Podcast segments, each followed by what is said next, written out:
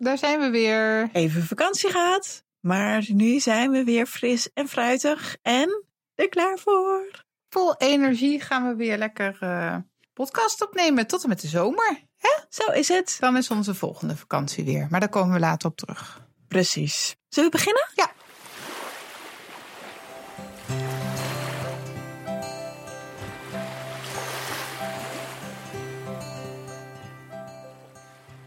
Welkom bij Verloskundig Baken, de podcast die een podium geeft aan innovatie en vernieuwing in de geboortezorg. Wij zijn Mirna Knol en Kirsten Schattier. En deze aflevering hebben we twee bekkenfysiotherapeuten die ons mee gaan nemen in hun vak. Ja. En dat is voor de serie weer een portret van. Daar waren we wel weer aan toe. Precies. Het zijn uh, Inge Hemel en Mariska Slotman. En zij gaan ons vertellen hoe je een bekkenfysiotherapeut kan worden. Wat ze precies doen, hun dagindeling, wie behandelen ze. En last but not least, wat kunnen wij als geboortezorgverleners als tips meenemen? Precies, want uiteindelijk ja, werken natuurlijk allemaal in een keten. En ook zij vervullen daarin een schakel van Zo. de keten. Ja. Nou, het is toch goed om te horen hoe ze aansluiten. En uh, nou ja. En steeds belangrijker ook, denk ik. Tenminste, heb ik het gevoel. Ja. Maar Ja, ik ook. Ik ook. Leuk, ik ben benieuwd. Maar ik ook. voordat we met hun gaan praten, willen we jullie natuurlijk eerst bedanken voor de leuke reacties. Maar krijgen we soms ook vragen. Ja, heel leuk. Precies. En dan tellen wij die vraag natuurlijk aan onze gasten. Dus wij kregen bijvoorbeeld een vraag aan Sanne en Wessel van de aflevering De Te Kleine Baby over placenta-calcificaties. In hoeverre heeft het meerwaarde om er naar te kijken met de echo? En vooral aterm, geloof ik. Eh, ja, aterm. Precies. Nou, ja, Sanne gaf als antwoord: het is een normaal fenomeen in de aterme periode. En Daar hoef je dus ook niet naar te kijken. zo is het. Tenminste, ja, duidelijker kunnen we het niet maken. Exact. En we hadden nog een vraag. Maar die was aan Kelly en aan uh, uh, Luca van de podcast Duurzaamheid in de Geboortezorg. Ja. De laatste podcast. Zij vroeg van, hey, jullie noemden een groene variant van de Echogel. En de vragenstelster was benieuwd hoe die uh, heette. Die hebben we ook aan Kelly gevraagd. En die gaf aan dat het de EcoView is. Dus als je op zoek bent naar duurzame echogel, dan is dat de EcoView. Kijk. Ja. Heel goed. Duidelijk, toch? Ja. Dus uh, ja, heb je een vraag, voel je vrij via de socials, via de website, Mail. mail, app. Ja, en wij leggen ze weer bij onze gasten neer om de vraag te beantwoorden. En we hebben ook nog een leuke uh, recensie gekregen. Even kijken, er werd geschreven. Bedankt voor jullie boeiende podcast. Als zelfstandig kraamverzorgende zijn er altijd interessante onderwerpen of toepassingen van mijn vak. Nou, leuk. Ja. Toch? En we hebben ook een mail gehad. Ja, dat is ook leuk. Ja, die is heel leuk. Zullen we hem gewoon integraal voorlezen? Ja, doe maar. Oké, okay, daar komt hij. Goedemorgen, Mirna en Kirsten. Sinds een aantal weken luister ik jullie podcast het liefst iedere dag in de auto richting mijn werk. Soms met mijn mond open van verbazing altijd met veel concentratie om alles goed te verstaan. Niet omdat jullie onduidelijk praten, maar omdat ik geen medische achtergrond heb, nog verloskundige ben. Maar ik wil het wel erg graag worden. Ik zie deze podcast als een soort preselectie en tegelijkertijd een cursus voorlopen op de opleidingsstof. Wat ik soms mis, is een mini-korte uitleg van het onderwerp of ter sprake komt in niet-medische taal. Ik kan in de auto niet googlen namelijk. Nee, moet je ook niet doen. Het is op zich goed dat je niet googelt in de auto. Precies, niet doen. Pro tip, niet googlen in de auto. Maar goed, terug naar de mail. Verder wil ik jullie bedanken. Jullie maken mij nog enthousiaster. Ik heb nog wat denkwerk te doen, een praktische zaakjes geldzaken te regelen, want gaan studeren op 34-jarige leeftijd met twee jonge kinderen thuis is niet niks. Maar dan hoop ik mijn droom te verwezenlijken en dat is dan mede mogelijk gemaakt door jullie podcast. Nou, ja. Vind je dit leuk? Ja, super. Ik zeg, go for it. Ja, doen. We hebben het leukste vak van de wereld. en die praktische zaken, het is echt te doen. En ik ken ook iemand anders die met vier kinderen, uh, jonge kinderen, de opleiding is gestart. Oké. Okay. En die heeft via een of andere uh, vrouwensteunfonds de opleiding weten te financieren. Oh, echt? Ja. Oh. Het is echt de moeite om gewoon echt goed rond te zoeken naar wat kan ik doen qua uh, financiering, et cetera. Wellicht heel creatief erover nadenkend.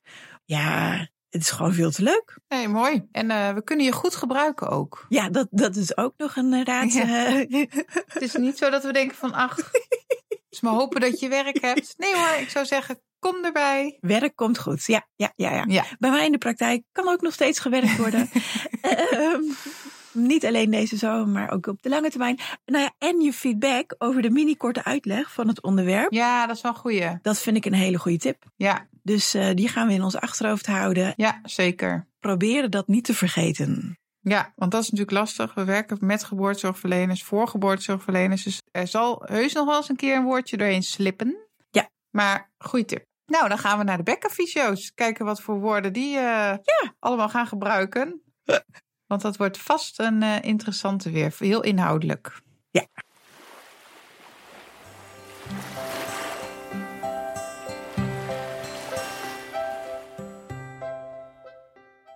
Nou, dan gaan we door naar het onderwerp van deze podcast, Mirna. Ja, hartstikke leuk. Een portret van een bekkenfysio. Fysiotherapeut eigenlijk, moet ik dat even goed noemen. Ja, ja, ja. En we hebben er twee vandaag, Inge en Mariska. Zouden jullie jezelf voor willen stellen? Ik weet niet wie er wil beginnen. Nou, ik vind het goed om te beginnen. Uh, mijn naam is uh, Inge Hemel en ik ben uh, al 30 jaar fysiotherapeut. En ik ben sinds 2007 geregistreerd bekkenfysiotherapeut. Mm -hmm. En ik ben momenteel werkzaam in de eerste lijn in Doetinchem en in Ulft in de Achterhoek. En ja, dat doe ik met heel veel plezier. Al heel lang. Oké. Okay.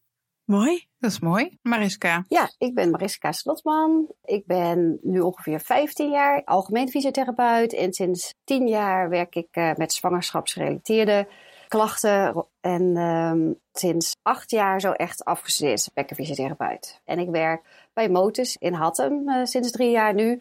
En daarvoor wat uh, op andere plekken in het land gewerkt ook. Dus best wel wat ervaring daarin opgebouwd. Ja, super. En we stellen een eerste vraag aan onze gasten. En die willen we dus ook aan, uh, aan jullie stellen. En die vraag die luidt, hoe ben je voor het eerst met de geboortezorg in aanraking gekomen? Mariska, wil jij misschien die als eerste beantwoorden? Ja, ik zat daar eventjes over na te denken. Dat ik dacht, oh ja, waar is het eigenlijk begonnen voor mij? Toen dacht ik, hé, hey, dat is eigenlijk ontstaan bij mijn eerste baan als algemeen fysiotherapeut. En uh, dat een collega op vakantie ging en zij behandelde zwangere vrouwen. En uh, vroeg of ik toen in haar vakantie een paar wilde overnemen. En ja, daarin dacht ik, hé, hey, dit vind ik eigenlijk best wel leuk. En daarin is dat gegroeid en heb ik eens een cursus gedaan. En op een gegeven moment voelde ik van, ik ga de opleiding uh, tot bekkenfysiotherapeut doen. En daarin ja, zag ik steeds meer zwangere vrouwen en superleuk. Mooi. En voor jou, Inge? Bij mij is het eigenlijk al begonnen in de opleiding. En dat is dus echt al 30 jaar geleden. Toen liep ik stage in een praktijk. En daar gaf een van de medewerkers gaf de zwangerschapsgym. Oh ja. Die ging toen zelf met zwangerschapsverlof. En toen ging ik haar lessen overnemen. En ik heb eigenlijk meteen na de opleiding ben ik dus ook begonnen met de opleiding zwanger. Ja, dat heette toen nog niet zwanger fit, maar zwangerschapsgymnastiek. Mm -hmm. En uh, ja, dan ben ik dat eigenlijk altijd blijven geven. En zwangerschapsyoga en al dat soort dingen.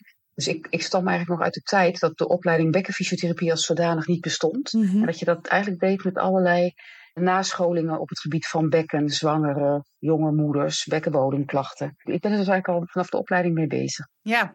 Ja, maar wat ik een fascinerend concept vind dus, is dat inderdaad, toen ik begon als verloskundige, heel vaak fysiotherapeuten de zwangerschapscursus gaven. En dat is toch heel grappig hoe dat dan zo loopt. Waarbij ik dat dan niet direct bedacht zou hebben dat dat bij het pakket fysiotherapie past. Dus, het heeft me altijd gefascineerd hoe dat dan liep. En dat het gewoon heel vaak fysiotherapeuten waren die dat uh, geven. Nu is dat veel diverser, voor mijn gevoel. Maar ze zijn er nog steeds wel. Maar dat zijn er nog steeds, ja, absoluut. Absoluut. Ja. ja. Maar het zijpaadje.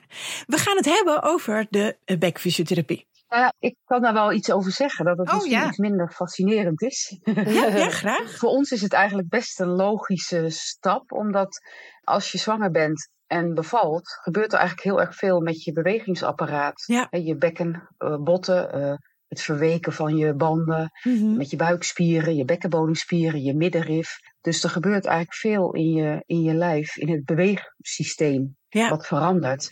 En klachten die dat oproept, ja, dan, dan kom je toch al snel bij een fysiotherapeut terecht. En als algemeen fysiotherapeut heb je eigenlijk van dat stuk wat minder kennis. Dus zo is dat soort van ontstaan, dat er specifiek opleidingen kwamen voor en cursussen voor die zwangere en de jonge moeders. Mhm. En dus die zwangerschapsgym, of het, het preventief ook fit blijven in die zwangerschap en klachten voorkomen of dan wel verhelpen. Dat hoort wel echt bij het pakket fysiotherapie. Ja, inderdaad, als je het vanuit die hoek uh, Ja. bekijkt, dan, dan wordt het ook veel logischer, inderdaad. Ja. Als we dan langzaam praten naar van, uh, goh, hoe word je dan zo'n bekkenfysiotherapeut? Want dan ga je dus cursussen doen, je gaat je erin verdiepen of je neemt het over van een collega die op vakantie gaat. En dan ontdek je dat zwangeren eigenlijk gewoon hele leuke wezens zijn. En um, ja, toch? Ja, nee, zeker, zeker.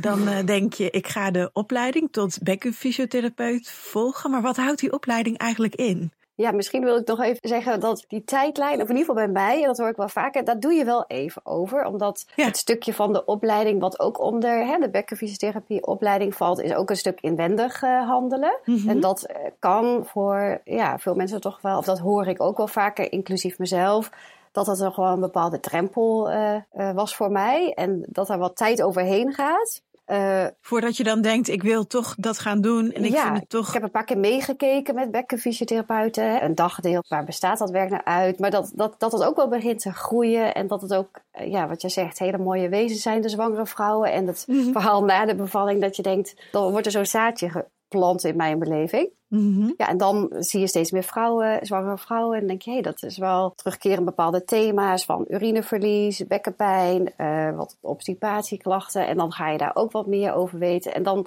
een gegeven moment voel je van, nu, nu wil ik hier echt heel veel meer van weten. En dan start je met de opleiding bekkenfysiotherapie. Zo ging het bij mij. Ik werd wakker en ik dacht, ik ga het echt doen nu. Dus ik heb wel het idee dat het een opleiding is waar je een beetje warm voor moet draaien. En het is ook wel een opleiding waar dat ook vaak wel een beetje gescreend wordt. Omdat het wel om thema's gaat eh, ja, waar je ook wel over moet kunnen praten, willen praten, zeg maar. En hoe lang duurt die opleiding zelf dan? Want je hebt fysiotherapie dan al in je zak. Klopt, drie jaar. Drie jaar ook nog. Driejarige opleiding in deeltijd. Hè? Ja. Ja, ja, ja, maar goed. Dat is Ja. toch stevig. Ja, vind ik wel. Toen ik begon was het al wat meer eh, hè, ontwikkeld dan wat, eh, wat Inge net zei. En dan is het drie jaar. En je hebt soms in Amersfoort waar je de opleiding kan doen. En sinds drie of vier jaar, ik weet het even niet zeker, eh, ook in Breda bij de Avans eh, opleiding. Oké. Jij zegt van nou, de bekkenfysio aan zich, dat is dan de opleiding die je doet als aanvullend. Heb je dan binnen die specialisatie van bekkenfysio ook nog een specialisatie? Want dan zeg je, mij trekt dan de zwangere vrouw, de kraamvrouw. Maar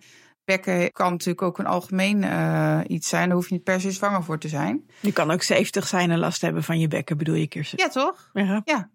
Dus heb je daar ook nog space? Ja, in bekkenfysiotherapie opleiding krijg je wel in die drie jaar, zeg maar even in het bekken, alle compartimenten. Dus blaasproblemen, eh, de, de baarmoeder, hè, de, de gynaecologische problemen, de seksologie en eh, de, de darmproblemen Mhm. en de bekkenpijn. Dus dat zijn allemaal wel afdelingen die behandeld worden. Maar ik denk dat het ook heel erg dan, daarna is het heel erg, wat is je affiniteit? En wij moeten natuurlijk blijven nascholen, Ja, voor, ook voor de punten enzovoorts. Ja.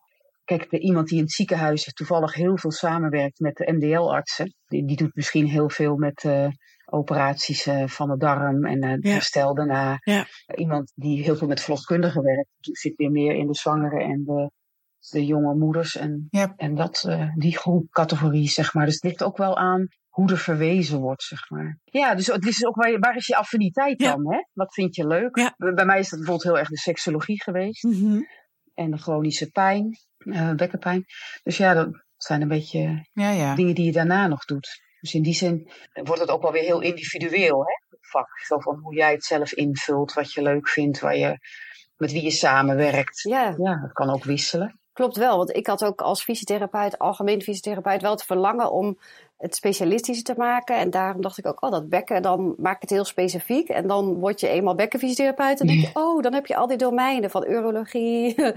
ja, rondom zwangerschap, maar ook rondom de Ja. darm. En dan in één keer denk je, oh, Toch nog heel breed. Ja, het is heel breed. ja, en de een vindt dit leuk en de ander vindt dat weer leuk. En wat misschien ook nog wel leuk is om te zeggen, wat je ook wel toch vaak merkt, mensen denken bij bekkenfysiotherapie wel echt aan de zwangere vrouw. En dan Ja. misschien nog net na de bevalling. Mhm. Maar wij behandelen ook toch best wel veel mannen. Hè, die kunnen ook klachten hebben van de bekkenbodem, bekken, bekkenpijn.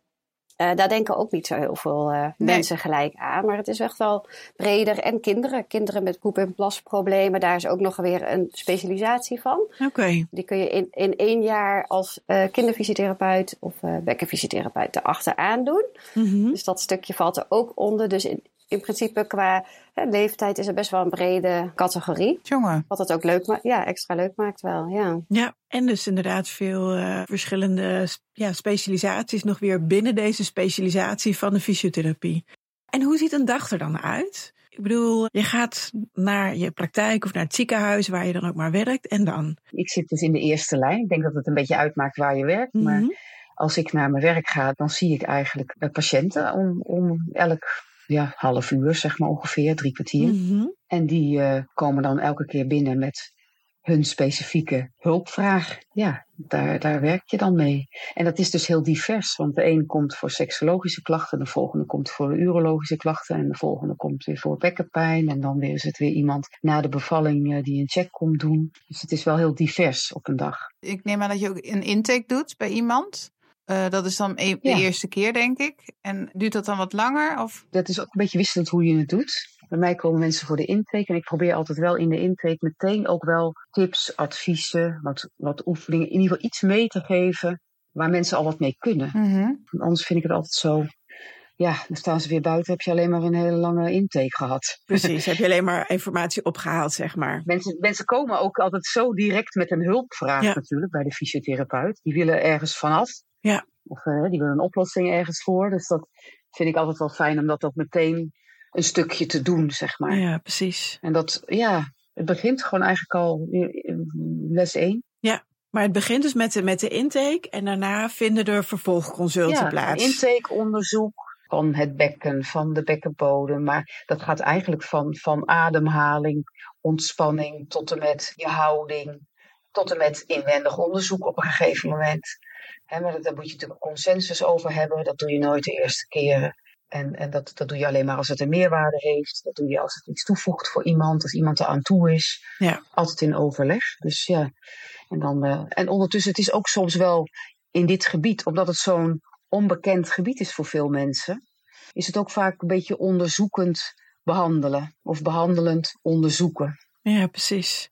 Dus als je bijvoorbeeld inwendig onderzoek doet, dat is al zo'n groot ding. Het is niet alleen maar een onderzoek van, oh dan weet ik hoe het zit met die bekkenbodem van die meneer of mevrouw, maar dan is het ook voor die mensen. Je doet dat heel erg in samenspraak. Mm -hmm. Dus het levert die mensen heel veel op aan bewustwording van het gebied. Ja. Aan bewust worden, wat doe ik eigenlijk met die spieren? Oh, heb ik daar überhaupt spieren? Mm -hmm. Wat doen die dan? Mm -hmm. Doen die dan wat, doe ik dan wat ik denk dat ik doe? Ja. Nou ja, zo. Leuk. Dat is al, ook al behandelen, Ja. zeg Ja. maar. Hè? Dus, uh, zo. En Mariska, bij jou, hoe ziet Ja. een dag er bij jou uit? Ja, ik werk ook in de eerste lijnspraktijk. Dus ook, wat Inge zegt, best wel gevarieerd. In principe zie ik mensen als, ik, als het een behandeling is op een half uur. En de intake doe ik altijd op een uur. Ook omdat hè, als bekkenfysiotherapeut werk je bij best veel domeinen die je uitvraagt. Dus dat kost best wel relatief wat tijd. En Ja, ik- dat geloof ik. ja, Ja. Ja. precies. En ik vind, wel, hè, net als Inge, eh, fijn dat je iemand ook gelijk met een stukje bewustwording en wat oefeningen en instructies de deur uitgaat. En Precies. ook om ja, het klinisch goed te redeneren, merk ik als je gewoon een goede start maakt en alles gelijk eh, hè, kan meenemen, dan gaat dat ook in je hoofd gelijk een goed plaatje geven van, oh ja, ik denk dat dit de goede route is. Ja, maak je Dat vaak... je het goed eh, plan kan maken. ja, maak ik wat, eh, ja, we noemen dat vanuit de opleiding dan hypotheses, wat je denkt dat het is. En dan meestal, eh, ja, als het me lukt, doe ik gelijk het onderzoek of dat volgt dan de keer erop. Bij inwendig onderzoek doe je dat in principe altijd de keer erop dat iemand ook echt over na kan denken. Tenzij het in het belang is om het gelijk te doen. En ja, dat gaat echt van klachten van, ik zie best wel relatief veel zwangeren met klachten rondom de zwangerschap. En dan gaat het vaak wel om pijn, urineverlies of een zwaar gevoel van onder. Vind ik Hm. wel het meest voorkomen, denk ik. Mhm. Na de bevalling zie ik veel vrouwen. En dan kan dat ook wel eigenlijk divers zijn. Eh, en ook wel soms niet eens heel veel klachten, maar meer preventief van... Goh, ik wil weer, weer beginnen met eh, hè, sporten. Hoe doe ik dat? Eh, onzeker van wat kan ik wel, wat kan ik niet. Eh, dus ook Ja. wel een stukje advies. En ook preventief zorgen hè, dat iemand niet uiteindelijk klachten krijgt. Urineverlies eh, zie ik veel. Vrouwen met verzakkingsklachten. Ook in de overgang zie je ook veel vrouwen waar klachten zo, eh, of iets daarna beginnen te ontstaan. Mhm. En, en dus ook de man, ja, mannen zie ik ook met de, eh, na een prostaatoperatie. En mannen hebben best wel na een veertigste last van plasklachten. En zo zie ik dat om ja, een half uur tot uur Zie je dan zie mensen? ik dan cliënten. Ja, en ze doen wel veel als bekkenfysio. Als je kijkt naar algemeen, zag je nog wel dat je wat meer in de oefenzaal was. Dus als, als bekkenfysio bevind je wel wat meer in je, de kamer, in je zeg maar. kamer, vind ik wel. Ja, valt mij op dat jullie niet eens zo heel veel behandelingen soms nodig hebben. Dat zwangeren soms zeggen, ja, met twee, drie keer was het eigenlijk al, al beter. ja. Hè, Het is niet zo dat jullie gewoon hè, structureel heel lang eh, die mensen jarenlang vervolgen. klopt. Dat is ook zo, ja, dat is het fijne. Het ligt natuurlijk wel aan wel, wat voor klacht, maar het is in, in de regel eigenlijk niet zo dat je bij een bekkenfysiotherapeut jarenlang Nee, drie keer in de week moet komen Nee. of iets dergelijks. Het is toch hè, misschien in het begin één keer per week, misschien soms twee Ja. keer per week.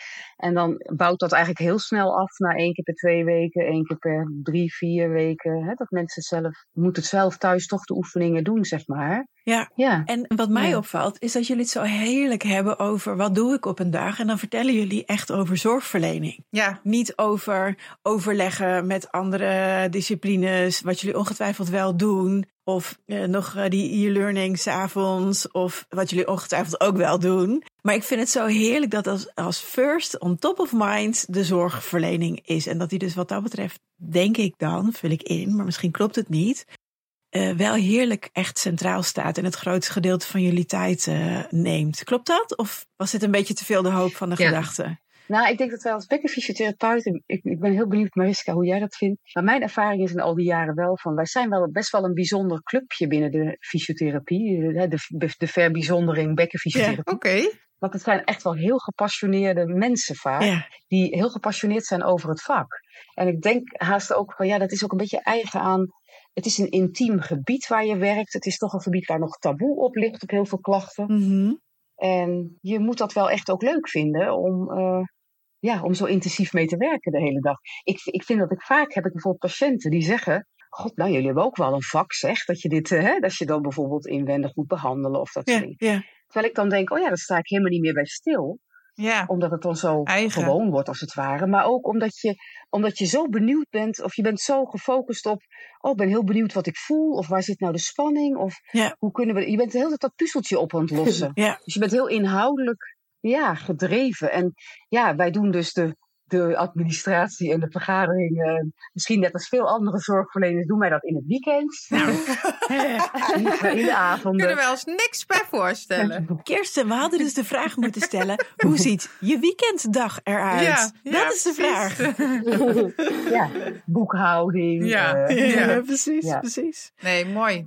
Ja, Ja, wat misschien nog wel een grappige aanvulling is, wat ik ook wel een beetje idee heb. Ik heb op meerdere plekken dus gewerkt en nu dan bij Motus. Maar ik merk ook wel als bekkenfysio in een team. Want bij Motus werken we hè, ook met eh, andere ja, algemeen fysiotherapeuten, sport, eh, manueel, oefentherapeut, ademhalingstherapeut. Maar als je dan een bekkenfysiotherapeut erbij hebt en je praat soms over poep, plas of eh, de EMG-metingen die we kunnen doen. We kunnen ook de bekkenbodemspier meten en daar zit een Mhm. apparaatje bij. Nou, dat vinden ze ook allemaal wel stiekem een beetje interessant of zo. Het leidt wel tot grappigheid of grapjes. En ze willen er ook niet allemaal wat van weten. We hebben hier ook één collega die moet er niks van weten. Oh ja. Maar stiekem vindt hij het ook een beetje grappig. Ja, ja, ja, Dus ja. precies. Terwijl als, ik, als je uitgaat, het bekken is gewoon voor alles functioneel. Super de basis van heel veel in je lijf. Is gewoon de basis. Ja, joh. Dus ja, je kan wel aan je nek gaan zitten, maar dan kan, weet je, bij spreken zou het ook nog in je bekken kunnen zitten als je pijn in je hoofd hebt, om even zo wat te zeggen. Ja, Dus eigenlijk is dat ook wel weer, het, het sluit eigenlijk ook wel weer heel mooi op elkaar aan. Ja. Dus het is mooi als je dat, dat kan, toch kan verbinden ook, inderdaad. Ja nou wat, wat Inge net ook zei, wat nog bij mij opkwam, is ook als je in een anamnese dan vragen stelt. Iemand komt bijvoorbeeld puur met urineverlies. eh, hè, en dan vraag je als bekkenfysiotherapeut altijd alle domeinen uit. Seksualiteit, stukje ontlasten. En we weten dat obstipatie ook wel wat gekoppeld is aan urineverlies. En daar hebben ze dan helemaal nooit over nagedacht, bijvoorbeeld. En dan hè, vraag je daar ook dingen over uit. En dat ze dan zo dat plaatje mooi leggen van... oh, als ik dus dan hè, met mijn bekkenbodem aan de slag ga... dan worden dus op al die vlakken eh, beter. En dat vind ik ook vaak heel mooi aan ons beroep. eh, dat alles zo samenkomt. Ja. En dan Ja. hebben ze vaak ook nog wel last van de lage rug of bekkenpijn. En dan denk je, oh, Ja. wat jij ook Dat zegt. bedoel eh, ja, dat hè. Van oké, alles past bij elkaar. Ja. Ja. Ja, En vaak geeft dat ook heel veel rust dan hè, Ja. voor mensen. Oh ja. Omdat het zo'n gebied is waar ze klachten hebben en niet makkelijk over praten. Dat zeg je niet op een verjaardag, daar heb je het niet Nee. zoveel over. Is het heel fijn, vaak voor mensen merk je dat ze, dat ze een plek hebben.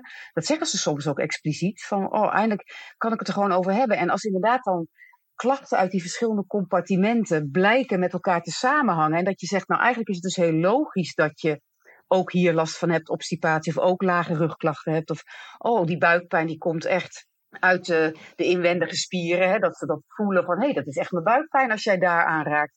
Dan geeft dat ook een soort rust en, en een soort eh, ja, ontspanning al in het gebied. Van, oh, het is niet wat heb ik nou weer aan mijn fiets hangen. Maar het is gewoon eigenlijk heel logisch dat ik deze klachten heb. Ja. Ik snap ze. Ja, precies. We noemen nu al best wel een beetje wat praktische dingen, hè, waar je dus klachten van kan hebben, wanneer we, je als mens bij jullie aan het goede adres bent, om maar even zo te zeggen. Maar eh, even vanuit het perspectief van hulpverleners, waar je mee samenwerkt. Wanneer moet er nou, op het moment dat je een zwangere op het spreekuur ziet, wanneer komt dan dat punt waarop je iemand zou moeten verwijzen naar een bekkenfysiotherapeut? Wat voor signalen zouden wij moeten oppikken? Kijk, wat wij van zwangere en jonge moeders nog veel horen, is de zin: ach, nou ja, het zal er wel bij horen. Ja.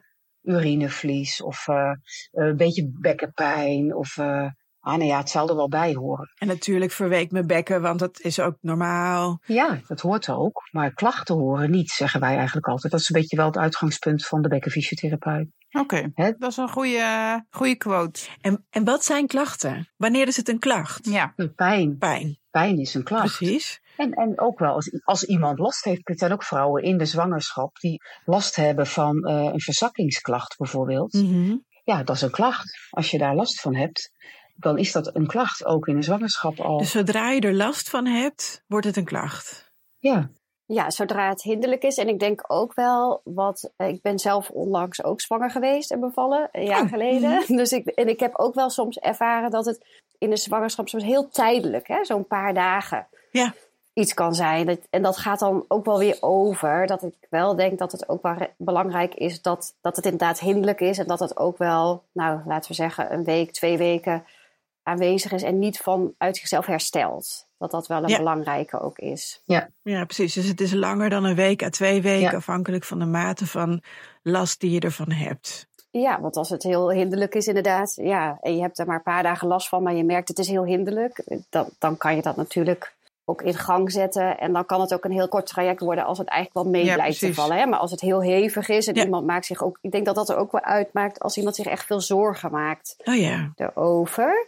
Ja, als je ziet, Ja. een vrouw is wel bezorgd om haar lijf, dan, nou, Ja. ja. dat is ook een snellere, dus bezorgdheid. Oké, je kan het heel vaak ook wel door uitleg, hè, wat we net eigenlijk zeiden, als je het goed uitlegt en ze snappen het, dan weten ze ook weer, oké, er gaat niks stuk. Ik hoef niet helemaal bang te zijn dat ik meteen in een rolstoel kom. Precies. Hè, en ik kan dit gewoon doen en ik kan dat doen. En als ik die leefregels een beetje aanhoud, oké, dan, dan, hey, dan, dan merk ik ook, het wordt al beter en dan kan ik weer verder. Ik denk dat, dat vooral ook bij, na de bevalling, Mhm. eh, in het kraambed. Dus dat wilde ik eigenlijk net ook nog noemen als aanvulling op hoe ziet je dag eruit. Nou, mijn dag begon vanochtend met een behandeling aan huis in het kraambed bijvoorbeeld. oh ja. Dus dat doen wij ook, dat we aan huis komen als vrouwen last hebben in het kraambed. En dan horen wij ook nog vaak de zin van, ach, ik moet even tijd hebben en kijk het maar even aan, zeg maar. Nou ja, hoeveel tijd moet je het nou geven? Nou ja, kijk, als iemand echt eh, eh, niet kan zitten, Mhm. dat hoort eigenlijk niet na, na twee dagen. Hè, als iemand, iemand echt niet uit bed kan komen na twee dagen of met zoveel pijn. Mhm. Ja, dat, dat hoort eigenlijk niet. Dat hoeft, dat hoeft vaak niet. Maar en als ze nou hechtingen heeft,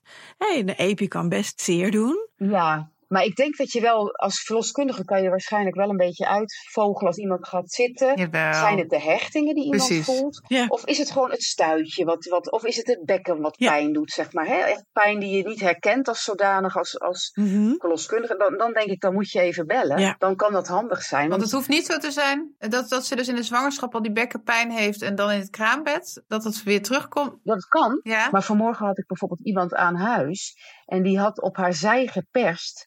En die had dat ene één been dus Ja. heel hoog opgetrokken en het andere niet. En dan heb je bij dat persen heb je natuurlijk best hele forse krachten op dat bekken. Mhm. Die dan in dat geval heel asymmetrisch zijn. ja. Hè, dus een heel asymmetrische stand van het bekken. En je zag het ook als ze op de rug lag, dat het bekken nog heel asymmetrisch stond. En dat krijg je eigenlijk omdat iemand zo week is, ook heel, ja, dan krijg je vrij eenvoudig, kun je dat ook wel weer wat soepeler en wat ontspannender krijgen. Zodat ze, ja, eigenlijk na twee uur zegt uh, van, hé, ik heb al veel minder last. Oké. Eigenlijk moet je dan dus ook niet op de zij persen. Dus ik bedoel, ik heb. Oh, of in ieder geval niet het been zo hoog. Nou ja, weet ik je. heb echt wel eens mensen die op de, op de zij persen, zeg maar. Ja, nou ja, weet je, eh, wat, wat misschien moet. Dat, Ja. moet. Dat, dat werkt dan juist Ja. heel goed. Of dat vindt iemand een fijne houding. ja, Maar dat heeft dus potentieel dit als nadeel. dat dan. Hm. Maar ja, weet je, ik kan me ook voorstellen dat het soms nodig is. Ja. Maar goed, weet je, het is dus fijn om te weten dat als daar klachten zijn, dat je dan. Ja. Kijk, zo'n bevalling is toch ehm, is een leuke gebeurtenis. Maar hoe leuk het ook is, het is voor je bekken wel een enorme happening. En dat is echt wel een beetje een trauma voor het bekkengebied. En weet je wat ik dus daar zo interessant aan vind? Want dat snap ik. En dit is dus echt een oprechte vraag, hè, jongens. Ja, Ehm, dat doen we altijd eh, toch meer naar. Ja, dat weet ik, dat weet ik. Maar ik, ik- Oh. het is echt, ik ben er altijd heilig van overtuigd dat wij als, als, als verloskundigen heel fysiologisch naar de zwangerschap en naar de bevalling kijken, omdat wij relatief gezien weinig pathologie zien, want wij verwijzen mensen als we meer risicopathologie verwachten. Ik ben altijd van mening dat hè, vanuit het ziekenhuis eh, de mensen meer pathologisch naar eh, de zwangerschap en naar de bevalling kijken, omdat zij meer pathologie zien. Vanuit de bekkenfysiotherapie zie je natuurlijk ook alleen de mensen met klachten van het bekken. Dus is het zo dat het als bekkenfysiotherapeut qua perspectief, omdat je misschien wat gekleurd bent door de mensen die je ziet, de bevalling als een groter traumatisch gebeurtenis wordt aangemerkt dan dat het misschien hoeft te zijn? Dat is een goede vraag. Ik vond het wel leuk omdat ik dus zelf eh laatste jaar dat heb meegemaakt. Ja. Ik dacht dat ook. Maar ik, ik heb ook de Centering Pregnancy gedaan. Ja. In mijn, ja, dus het was een soort van eh, neutrale zone naast mij. Ja? En daar merkte ik ook dat voor heel veel vrouwen het wel een, ja, een heftige, traumatisch soms een misschien ook een zwaar woord, maar wel als Ja. echt een heftige ervaring hebben beleefd. Ik heb het over het bekken, dus ik heb het niet over de beleving van de bevalling zelf, hè? Oh, van de bevalling voor het bekken zelf. Ja, nou, Ja. Oh, ja ook wel. Eh, in ieder geval de helft die bij een bekkenfysiotherapeut was of mij dingen vroeg. Ja. Ja, Oké. maar dat is ook maar een groepje van tien, hè? Ik bedoel, dat is ook weer een groepje van tien. maar, maar toch, Ja, ik nee, het dat snap opvallend wel. Ja, maar Ja. goed. En zou het dan, als tien en vijf daarvan eh, die eh, hè, zijn in ons eh, mini-steekproefje, Onderzoekje. Ja. Ja. hebben eigenlijk op een manier hulp van de bekkenfysio nodig, zou je dan in dat geval niet moeten zeggen van nou, moeten we niet gewoon alle zwangeren na die tijd, na zes weken of bij klachten eerder, naar een bekkenfysio sturen voor een soort van check. Misschien ook preventief voor de lange termijn. En misschien dat je daar dan hè, op de lange termijn preventief wel, weet ik veel, eh, andere soortige incontinentieklachten mee voorkomt. Minder incontinentiemateriaal nodig, duurzamer ook. Dat En bedoel dat ik. past mooi bij de aflevering die we net eh, uitgebracht hebben. Ja hoor. Snap je een beetje waar ik naartoe wil? Zou dat eigenlijk niet gewoon onderdeel moeten zijn van het basiszorgpakket dan? Nou ja, Inge en ik hebben voor deze podcast ook eventjes wel contact gehad. En wij kwamen tot de conclusie van, wij zijn daar als bekkenfysio zeker voorstander van.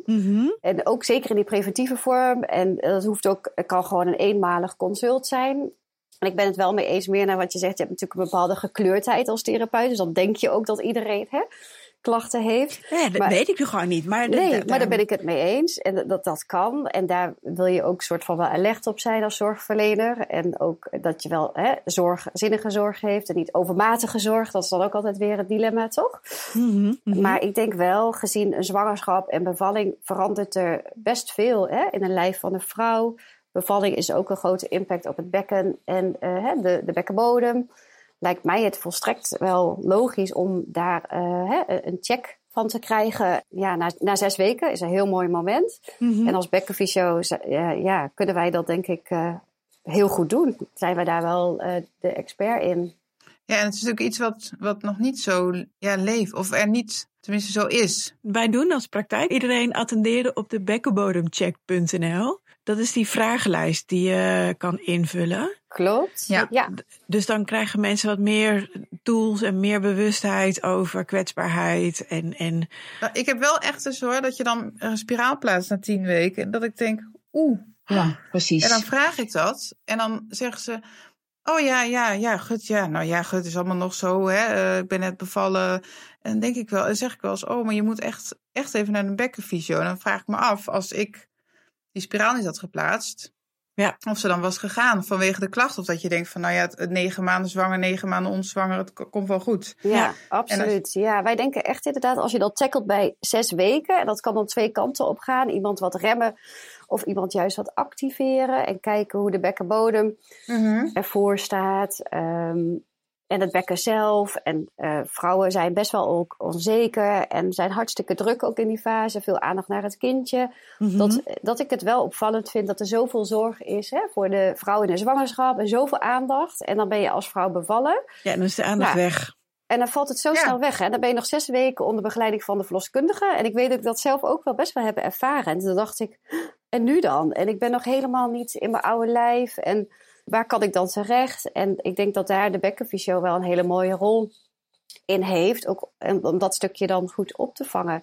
En eh, fys- fysiek Ja. te helpen bij een goed herstel. Ja, en, en dat is voor de toekomst. Ja. Kijk, wij zien natuurlijk heel veel mensen ook met klachten later, als ze helemaal buiten jullie eh, scope weer zijn. Kijk, zoals bijvoorbeeld in het eerste jaar na de bevalling heeft 40% van de vrouwen verzakkingsklachten. Mhm. Dat is dan in het eerste jaar, maar dat is natuurlijk wel veel. Mhm. In de vruchtbare periode, na een bevalling, heeft 1 op de 4 vrouwen bekkenbodemklachten. Dus of urinecontinentie, verzakkingsklachten, eh, windjes niet op kunnen houden, om- ontlastingsklachten, whatever, seksuele klachten, pijn met vrijen. Ja.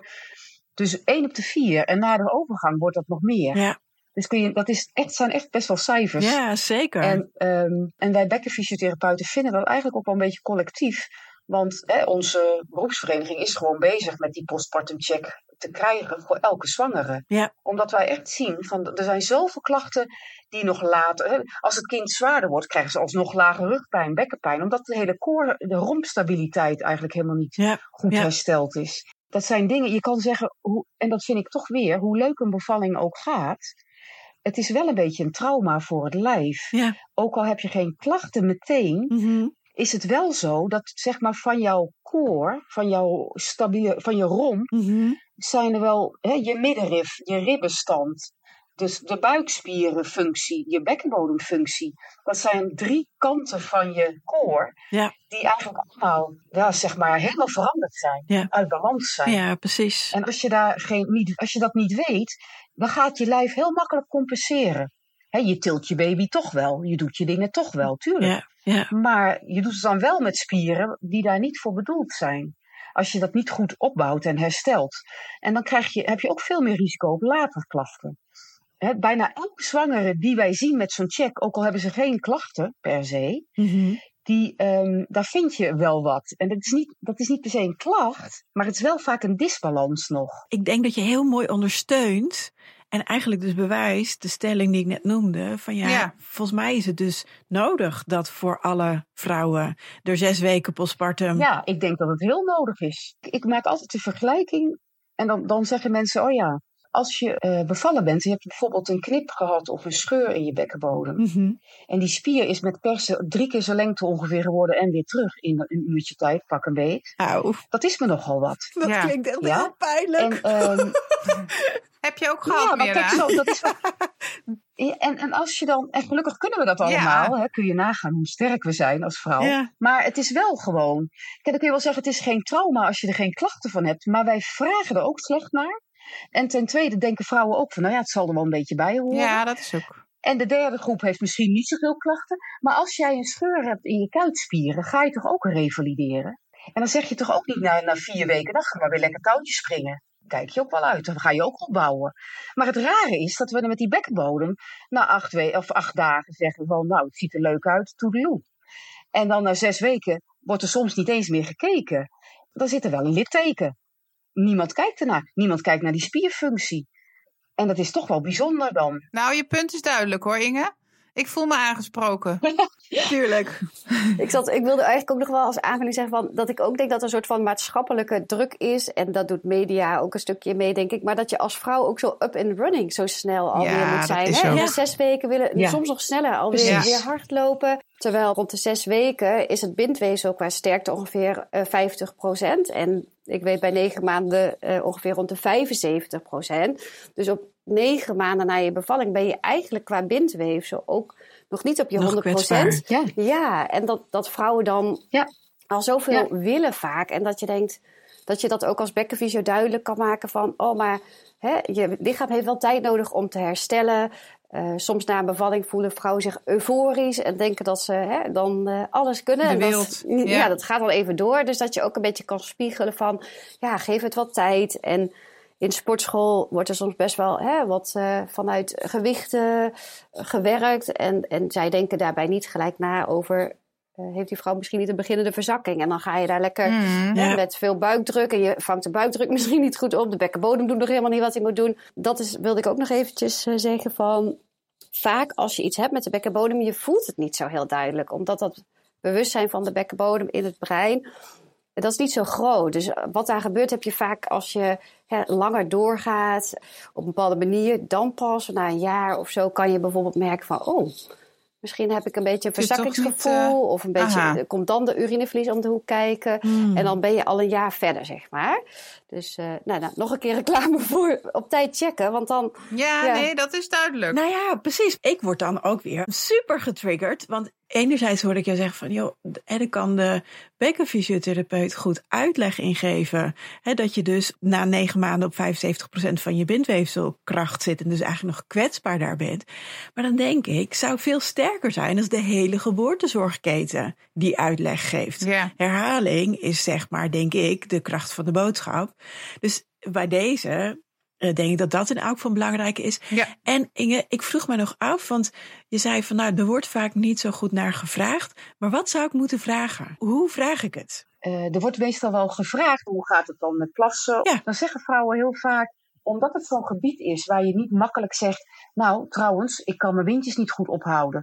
Of ja, ik voel eigenlijk de aandrang van het plassen niet zo heel goed als voor de bevalling. Weet je, het zijn best specifieke dingen. Wat Mariska net zei, daar ben ik het helemaal mee eens. Van de, eh, het is een gebied waar we niet zo bewust zijn. Maar hoe vraag ik het dan wel? Nou, dat... zou, je kan, zou bijvoorbeeld kunnen denken aan als je zo'n vraag stelt, dat je nog eventjes een paar vragen doorstelt. Ja, zoals? Nou, bijvoorbeeld van, voel je de aandrang goed met plassen? Hè, kun je het goed ophouden? Heb je het gevoel dat je goed leegplast? Kun je windjes ophouden? Ja, precies. Heb je een zwaar gevoel? Het is heel gedetailleerd ook. Ja, heb je pijn met vrijen? En die pijn met vrijen, dat weet ik nog van de seksuoloog. Hè? Die Ja. zei van ja, maar dat is een vraag die eigenlijk bij zes weken, die kan je nog niet stellen, want hè, de meeste vrouwen hebben dat dan nog niet. Hebben eh, nog überhaupt niet gevreden. Nee, Ja, wat Nee. ook logisch is. Maar ja, begrijp ik. doorvragen is een goeie. Ja. Zeker. Doorvragen en gedetailleerd vragen. Precies, dat, dat is het meer. Of dat je het benoemt misschien. Van, Ja. Het is niet alleen doorvragen. Het is ook, Ja. ik hoor je eigenlijk hele Dieper. gedetailleerde, specifieke vragen stellen. Ja. Ja. Ja. Dat is wel een goede tip. Ja, Of inderdaad, zijn er bewegingen die nog pijn doen in je onderrug? Heb je pijn in je onderrug als je de baby tilt? Oh ja. Heb je wel eens een zwaar gevoel als je een lange dag gewandeld hebt of Ja, gestaan hebt? ja, of ja, nou, zulke soort dingetjes misschien. ja, precies. Dat zijn wel goede vragen. Oké, we moeten het ook nog even over het geld hebben, denk ik. ik bedoel, wordt het vergoed? Wordt het niet vergoed? De bekkenfysiotherapeut. Als ik iemand verwijs, eh, breng ik dan iemand, jaag ik iemand op kosten? Of valt het wel mee? Kan ik ze geruststellen? Fysiotherapie is eigenlijk al eh, een x aantal jaar zit dat niet meer in de basisverzekering. Oh. Dus fysiotherapie zit eigenlijk allemaal in de aanvullende verzekering. behalve voor urineverlies dan, hè? Mhm. Dan hebben ze bepaald dat je negen keer eenmalig uit de basisverzekering naar de bekkenfysiotherapeut. Dus dat is een belangrijk iets om expliciet te zeggen. Dan moet je een verwijzing hebben waar urineverlies op staat van een arts. Van de huisarts? Ja, of een, of een gynaecoloog, of een, waar je bent. Of, ja. En verloskundige? Nee, wij niet. Wij niet mij. zeker, of wel? Dat telt niet. Nee. We tellen niet mee, Kirsten. Ah, Ik denk niet dat jullie officieel een verwijzer zijn. Van ons telt het wel, maar de zorgverzekering zegt dat telt niet. Ja. Ah, dat is lief, dat is lief. ja. Ehm, dus op het moment dat je specifiek naar een bekkenfysiotherapeut wil, omdat je urineverlies hebt, dan is het handig om dat ook expliciet bij je huisarts of je gynaecoloog op te biechten. Ja. Ja, Of wij gewoon zeggen van joh, ons lijkt het goed dat je naar de bekkenfysio gaat. Zorg hè, dat je even een verwijzing hebt. Ja. Ja, ja, ja. Ja, Dat maakt het dus ook niet mogelijk dat als wij als zorgverlener standaard zouden zeggen, joh, ga preventief bij zes weken naar de fysio, de bekkenfysio, dat dat dus eigenlijk gewoon een kostenplaatje is. En als we het dan hebben over kansrijke start, dat het dus eigenlijk daarin, hè, qua start, qua preventie, ja, dat je dus daarin eh, voor de kwetsbare gezinnen die minder bedeeld zijn en misschien fysiek zwaarder werk hebben, hè, dus daarin minder goede uitgangspositie hebben voor een, eh, een bekkenbodem, dat die dus eigenlijk minder snel nog die preventie, preventieve check kunnen doen. Ja, Ja, Dat is wel zonde. helaas. ja, ja, maar dat geldt eigenlijk dus voor alle fysiotherapie. En dat zou mooi zijn als je dus eh, binnen die basisvergoeding hè, een soort van preventief eh, bedrag kan besteden aan je Ja, bekkenbodemcheck of bekkencheck na je bevalling. ja, Ja, De beroepsvereniging is daar wel heel hard mee bezig vanuit de bekkenfysiotherapie om dat voor elkaar te krijgen. Maar dat is tot op heden niet gelukt. En er- Ja. er zijn natuurlijk heel veel zorgaanvragen. ehm, maar ja, er wordt wel aan gewerkt. Maar voor zoiets staat, hè, duurt dat wel even. nou wie weet, ik denk dat je daar best een maatschappelijke business case van kan Ja. maken. de jonge vrouw, kom op man, die moet nog jaren mee. Ja, Ja, juist. nou inderdaad. Natuurlijk is alles wel multifactorieel en kan je niet alles zo volledig herleiden soms naar de bevalling terug. Maar als je een 50-jarige vrouw hebt Ja. hè, met verzakkingsklachten en zit in de overgang en heeft drie eh, zware bevallingen gehad en nooit aandacht besteed, dan denk je wel Precies. van, oh, wat als, dan vind je dat zo zonde. En hè, wat als die vrouw... Had die maar preventief Ja. gedaan, dan had ze misschien nu niet bij jou gezeten voor weet ik veel hoeveel behandelingen en bij de gynaecoloog voor een ring en eh, weet ik het wat. Met uiteindelijk misschien een, nog een operatie eh, Ja, bijvoorbeeld hè, voor de verzakking. Zo denk je dan wel, ja. Logisch ook. Ja, Ja. ja. ik denk dat je echt wel een maatschappelijke business case zou kunnen maken. Maar goed, dat is niet onze taak. Nee, dat is Eh, aan de maar het is beroepsvereniging wel een goed van de idee. bekkenfysio. Ja. Ja. Hey, zijn er nog nabranders? Dingen waarvan je denkt, oh, dat had ik nog willen zeggen. Of ehm, Ik zit even na te denken. Ik zit ook even na te denken. Ja, wat zeiden wij? We hebben de diastase of keizersnede. Dus natuurlijk ook een stukje geboortezorg. Ja, tweelingen. Tweelingen. Dat, dat vind ik wel thema's dat ik denk, oh, oh ja? ja. Oh, crisis. Belangrijk, extra belangrijk. Extra belangrijk als je die tackelt. Ja? Ja, zou ik zeggen van eh, Sneller nog. eh, iets sneller dat je denkt even alert Ja. zijn. Ja. Juist de keissnede, dan ontwijk je de bekken qua paring. Maar misschien, domme vraag misschien, maar zeker als het een primaire seksio is. Maar dan heb je wel die, die buikspieren. De buikspieren. Ja, precies. Het, Maar je hebt toch steeds koor wel. De buik, het middenrif. En je hebt gewoon een buikoperatie. ja, hè? precies. Het gaat, de angel zit hem dan in de Dus, en buikspieren. je hebt een litteken. Ja. Ja, precies. Oké, Ja. dus wij moeten veel meer, meer nadenken Ja? van in het grote geheel. Ja, Dat bekken, dat is gewoon los van of je nou een ruptuur of een EPI hebt gehad. eh, da- daar moeten we naar kijken. Maar ook Ja. veel meer omhoog. Ja. Hebben vrouwen klachten in die koor, na een keisnede, de zware, zware zwangerschap, meerdere kinderen, Ja. van alles. Ja. Altijd even denken van, hé, hey, dat, daar kan een bekkenfysio wat aan doen. Ja. En gewoon ook voor, ja, nou ja, goed. Ja, ik, ja, ik kan eindeloos doorgaan. Maar Inge, dat maakt het ook zo mooi. Ja, dat is fijn. Heerlijk. Nou ja, ik vind, ik vind het stukje dat ik denk van de hele de seksologie na de bevalling. Dat vind ik ook dat je Ja. vaak hoort dat vrouwen het Ja. spannend vinden, eng Ja. vinden. En dat ze het bijvoorbeeld dan bij ons heel prettig vinden om als eerste te kijken, te voelen. En dat dat een soort geruststelling geeft in dat weer van, oh ja, Ja. ik voel nou als jij inwendig voelt hoe dat, hè, dat het toch wel. ja, het kan weer. Oh ja, hoe dat voelt. En daar krijg Ja. ik weer meer vertrouwen van. We kijken samen. Ja. Oh ja, het is niet zo. Ik had het in mijn hoofd als een heel eng gebied inmiddels. En, en het ziet er toch best wel heel oké uit. En dat, dat, ehm, dus dat wij ook heel veel doen aan het zelfvertrouwen aan vrouwen geven. En dat zit natuurlijk ook in dat bekkengebied, hè? Zo eens. Ja. Ik bedoel, ik heb van de week nog een nakontrole gedaan van inderdaad iemand die zegt van joh, zou je toch heel even willen kijken of het allemaal oké is daar beneden. Ja, weet je, dat, dat, Ja, maar vrouwen maken zich toch Ja, wel voor. ja. En wat ik ook nog wilde zeggen is, wat wij ook echt wel doen, is littekenbehandeling. Er zijn ook veel vrouwen die last hebben van litteken. Dat trekt, Ja. dat pijn doet. En dat kun je eigenlijk ook best veel aan doen. En dat, en dat weten ook veel verwijzers niet. oké. Eh, zodat die ook zo- niet, zo, die niet zo makkelijk worden doorgestuurd op de Ja, goede plek. precies, precies. Ja. Ja. En soms zie je echt vrouwen jaren later nog met klachten hè, van littekens. Wat gewoon van de bevalling Ja. nog is. Ja. 18 jaar geleden. Misschien heb ik nog één klein dingetje als positieve Ah. insteek van hè, dat, dat je ook, de vrouw kan ook bij je komen dat je zegt: Goh, wat heb jij een supergoeie bekkenbodem en een goede koor. Ga maar lekker eh, beginnen met sporten, want dat kan gewoon. Ja, Ja, precies. Zo het is hoeft het niet ook, hè? altijd ook- dramatisch. Nee, het kan ook juist positief Ja. zijn. En dat eh, eh, ja, vrouwen denken, oh, dat is fijn. Vol En dan kunnen zelfvertrouwen. ze juist weer sneller starten waar ze anders misschien in twijfel waren en Ja, dat hadden uitgesteld. Dus dat je ook hè, een positieve vorm kan zien van hey, het kan ook helpen om juist weer te durven Ja. beginnen. Nou, mooi Mariska. Met Ja. deze Ja. positieve noot. Ja, Ja. vind ik ook. Ja. Heel goed. Dank jullie wel voor alle informatie. Ik vond het heel interessant. Ja, ik denk dat alle informatie die jullie in ieder geval gedeeld hebben, die kunnen we ook bij de show notes vinden. Mhm. Dus mochten mensen toch nog door willen kletsen met jullie, dan eh, staan ook daar jullie gegevens. En eh, ja, hebben we in ieder geval een mooi inkijkje gekregen in de dag van de bekkenbodem en wat er nog aan winst te halen valt. Ja. Voor ons, voor de zwangeren. Ja. Ja, leuk. Dank jullie wel. Dank jullie wel. Dank jullie wel.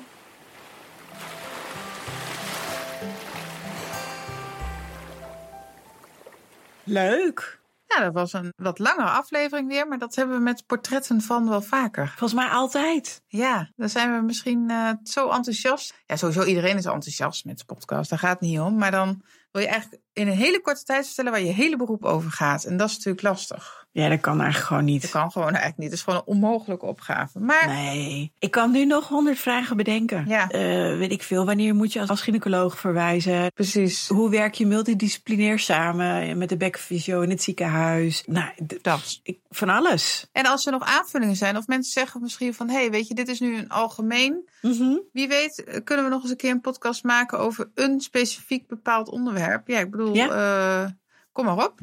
Ja. Toch? Ja. Dit was een kijkje in de keuken. Nou, en over vijf jaar, als we dat nog steeds de podcast maken, Ja. dan gaan we natuurlijk opnieuw Ja. een portret van de bekkenfysio doen. En dan kunnen we dan weer de andere stuk doen. Ja, precies. Vijf jaar meer na, zou het? Ja. Ik weet het niet. Nee, ik ook niet. Ik heb echt geen idee. Hebben we in ieder geval onze Joost weer heel hard nodig nog, hè? Ja, dat is waar. Maar dat, dat zit wel goed hoor. Oh, Dat komt goed. Oké. Ja. Dus Ja. eh, nou ja, dit was onze eh 55ste. We zeiden het gewoon samen. Yes. Ja. En eh, we danken Mariska en Inge voor hun eh, bijdrage aan deze podcast.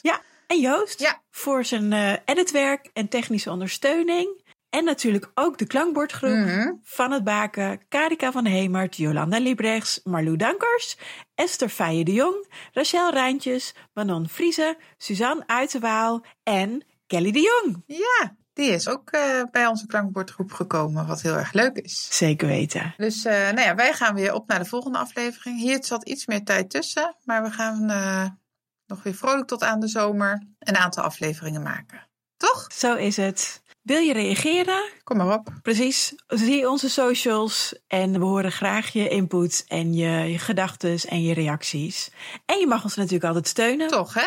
Financieel Ja. zou heel fijn zijn. Vinden we niet erg? Vinden we helemaal niet erg. Heel fijn. Via petjeaf.com of via de donatieknop op onze website. Dank alvast. En eh, we zien elkaar over eh, twee weken. We zien elkaar eh, De volgende keer. de volgende keer.